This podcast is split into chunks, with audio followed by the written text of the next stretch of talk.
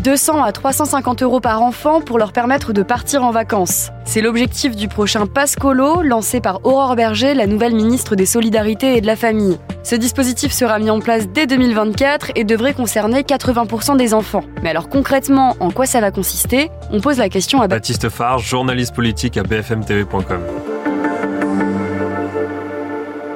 Alors, cette annonce, elle intervient une semaine jour pour jour après le remaniement du gouvernement. Elle est le fait d'Aurore Berger, ancienne chef de file des députés Renaissance, qui est devenue entre-temps ministre des Solidarités et des Familles. Aurore Berger, en fait, elle est l'illustration d'un gouvernement que le président de la République et surtout Elisabeth Borne voulaient plus politique. Donc l'idée, c'est de pouvoir démontrer le travail du gouvernement. On voit bien que c'est ce que fait Aurore Berger. D'ailleurs, elle a fait une autre interview pour Ouest France mardi où elle propose de modifier le congé parental pour le raccourcir et mieux l'indemniser. Et concrètement, comment ça va fonctionner? Quels sont les critères pour être éligible? Alors, ça va fonctionner à partir de la CAF, les caisses d'allocation familiale. Elle va distribuer 200 à 350 euros par enfant. Et pour être éligible, il faut que les foyers gagnent jusqu'à 4000 euros. C'est la limite. 4000 euros par mois, évidemment. Et Aurore Berger met en avant que ça permettra d'aider les, revenus les, les plus modestes, mais aussi les classes moyennes. On sait que c'est une cible régulière du gouvernement. On l'a vu avec Gabriel Attal euh, sur le budget, même si maintenant il est à l'éducation nationale. Mais voilà, on voit que c'est bien dans le cœur de cible macroniste et que c'est pas seulement euh, pour les plus modestes. Et quel est l'objectif de Space Colo À quoi ça va servir?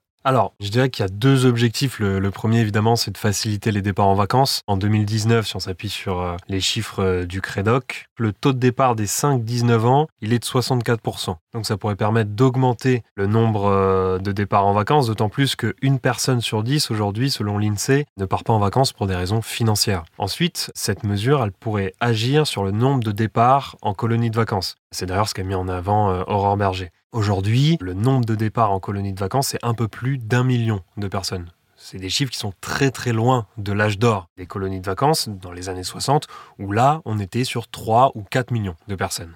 Et ce que disait Aurore Berger aussi, c'est que ces colonies de vacances-là peuvent permettre de rencontrer d'autres personnes, de ne pas rester seulement dans son cercle familial, qu'on ait plus de mixité sociale en fait. Donc voilà, elle mettait un petit peu en avant euh, les vertus, si je puis dire, de ces colonies de vacances et regrettait que ces activités-là soient de, de moins en moins prisées par les Français.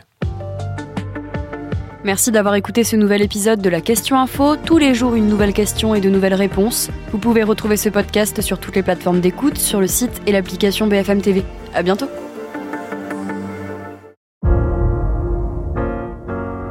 Vous avez aimé écouter la Question Info?